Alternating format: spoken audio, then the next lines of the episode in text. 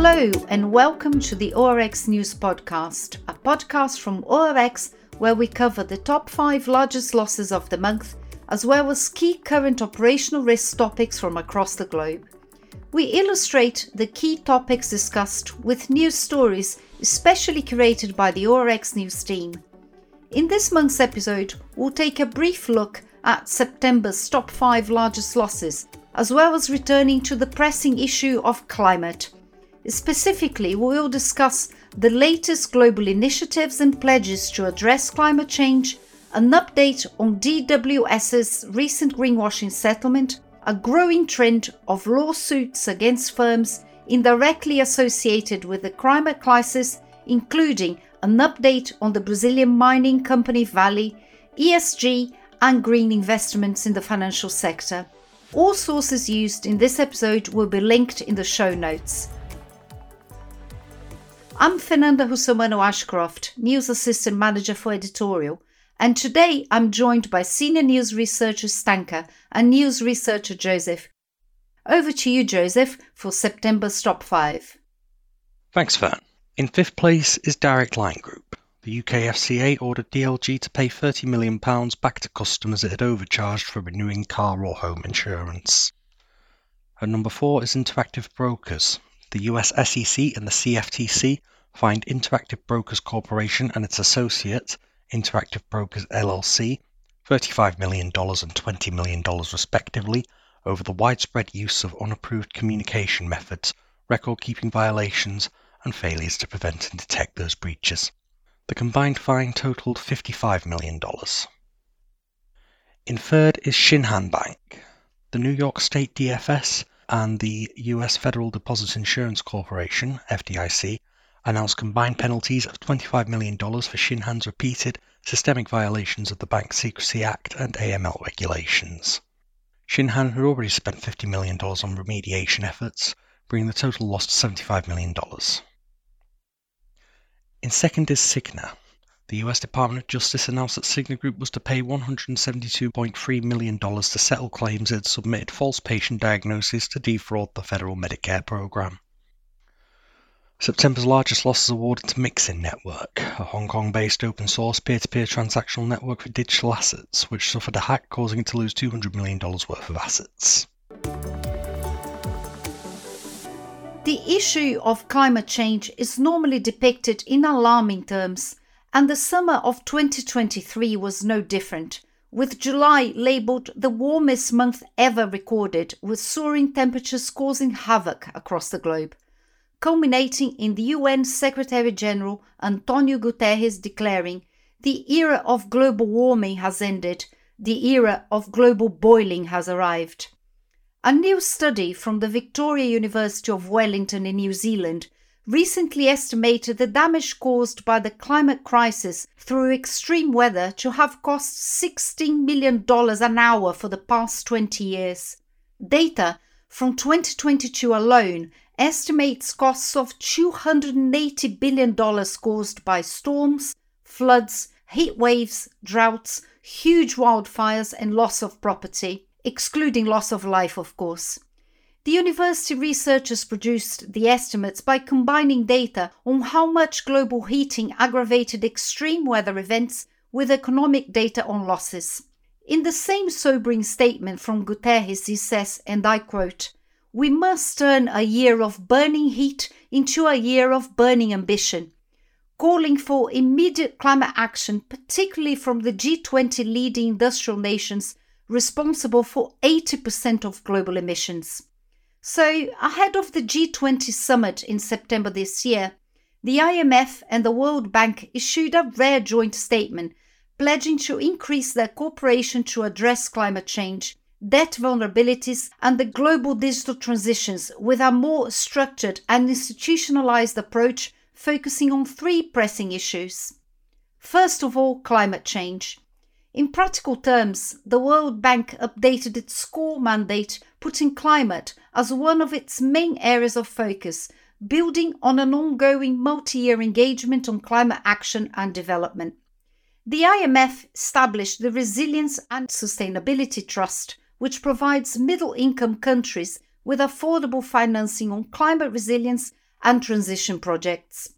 Both institutions set up the Bank Fund Climate Advisory Group, which is tasked with ensuring coordination of their climate related work streams and pledged to incorporate climate considerations in their ongoing work on debt sustainability. In fact, debt is another area of focus for both institutions.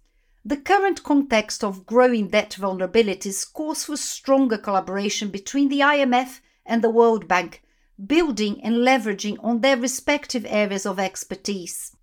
Both institutions pledged to enhance their collaborative work to help prevent further buildup of debt vulnerabilities, assisting countries to strengthen debt management, transparency, and public finances, as well as deepen their support to creditors and debtors around debt restructuring.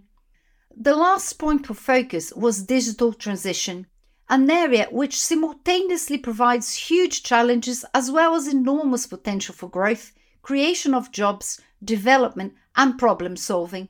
Again, leveraging on their individual areas of expertise, the World Bank is currently working with governments in emerging and developing countries to address regulatory and infrastructure limitations to digital inclusion.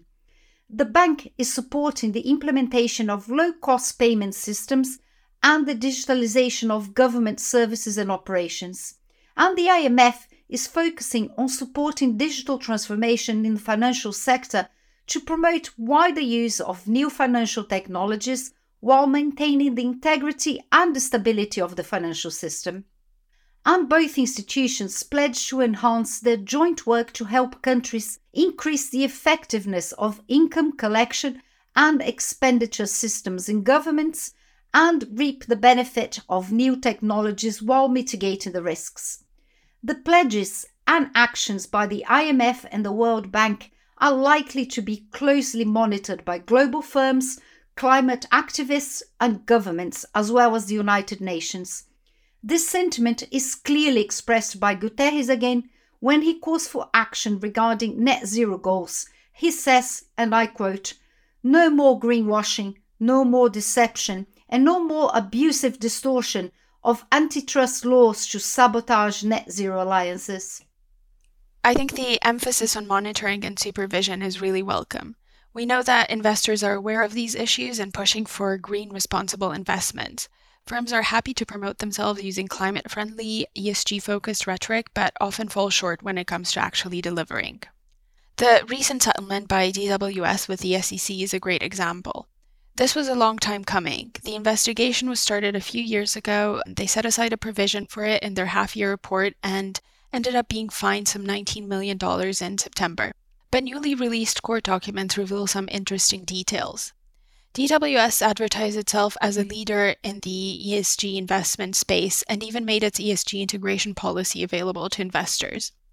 At the center of its ESG integration was the so called ESG Engine, a proprietary tool that aggregated data from third parties into ratings from A to F based on several criteria, such as overall ESG quality, carbon and water risk, and controversial business conduct. The firm widely advertised its use of the tool, claiming publicly that every single DWS investment team used it to make investment decisions for their portfolio but there was no way to actually verify that these ratings were taken into account by analysts. The engine was also supplemented by ESG research, allegedly, though there was again no way to check what ESG criteria had been considered during research. The research notes were checked on an ad hoc basis by the ESG integration team, one single employee based in Frankfurt. By late 2020, senior members within an expanded ESG integration team identified certain gaps in the implementation of the integration policy. A sample quality check for January to November 2020 showed that, of the sample, only about 50% of the active equity research notes and 21% of fixed income research notes mentioned ESG criteria at all. Without making any efforts to correct its marketing materials and investor correspondence, DWS began taking steps to rectify the issues, though the brunt of the remedial actions were not taken until September 2021, two years after the integration policy was made available to investors. DWS has now revised its quality assurance process for research notes, um, conducted ESG training, reviewed its portfolios, created new corporate bodies to oversee ESG capabilities, and finally clarified supervisory responsibilities around its integration policy. But this was the culmination of a long battle fought by regulators in the US and Germany, including raids by prosecutors in Frankfurt. Another key player are consumer interest groups. The Baden Württemberg consumer watchdog first filed a lawsuit against DWS in October 2022. The suit pointed to a number of misleading claims about the firm's Invest ESG Climate Tech Fund. Many were unverifiable, including that the fund would not invest in companies active in controversial sectors such as coal or armament. While the watchdog did not manage to secure a monetary settlement, DWS did agree to withdraw its misleading statement from advertisement. This did not stop the firm from becoming a target from climate activists who stormed the building in June to stop some $18 billion in financing to coal, oil, and gas companies. There is an increase of lawsuits filed by climate activists all over the world. Climate activists, particularly from marginalized communities, are using federal courts in the US, national courts in their own countries, and international courts such as the European Court of Human Rights, the Inter American Court of Human Rights, the International Tribunal for the Law of the Sea, and the International Court of Justice as another route to drive faster policy changes. The ongoing case against the Brazilian mining company Vale is a great example of such lawsuit, with a recent proposed class action filed in a New York federal court in September this year.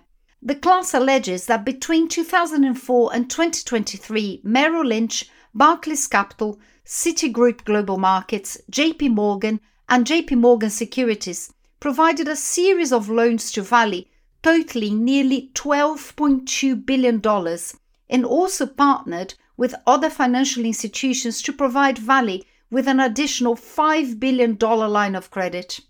The class added that without this funding, the construction, operation, and expansion of Vale's dams wouldn't have been possible because Vale didn't have the financial resources to continue its systemic decimation of the environment in the region. This tragic story began with the infamous collapse of two of Vale's dams. The Mariana Dam collapsed in 2015 and Brumadinho in January 2019.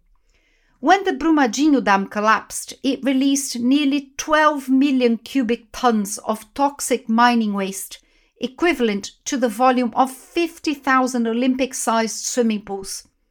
The toxic waste buried alive over 150 people, caused the death of another 120 people, and poisoned several rivers all of which led to the catastrophic environmental, social, and economic devastation which continues to this day and shows no sign of easing as Vale continues to operate numerous unsafe dams and recently acquired a license to build a new one.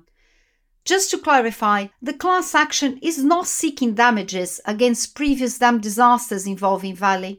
It's instead seeking to hold accountable those who harm the Brazilian environment directly or indirectly. The class is able to sue in a New York federal court because the lender's financial agreements with Vale state that debt securities are to be governed by New York law. Previously, in 2022, the SEC charged Vale with making false and misleading disclosures about the safety of its dams prior to the collapse of Brumadinho, Vale was also fined by a Brazilian regulator for issuing fraudulent stability certificates for Brumadinho before it collapsed. As of September 2023, the fines to Vale over the collapse of Brumadinho amount to just over $73 million.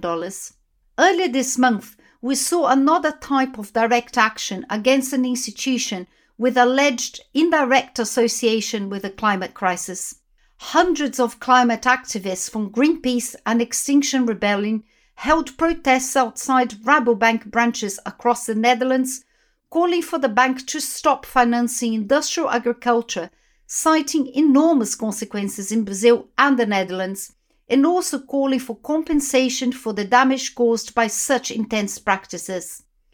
Protesters blocked several entrances to the bank's headquarters, stating that they were allowing employees to leave but not to enter the premises, and others climbed poles to hang banners over the bank logo and carried signs displaying messages such as this question Rabobank, proud sponsor of the climate crisis? We covered other examples of climate activism against firms in previous ORX News climate roundups, including disruptions to AGMs earlier this year. New subscribers can access the full news articles, climate roundups, as well as a deep dive on Vale on the news website.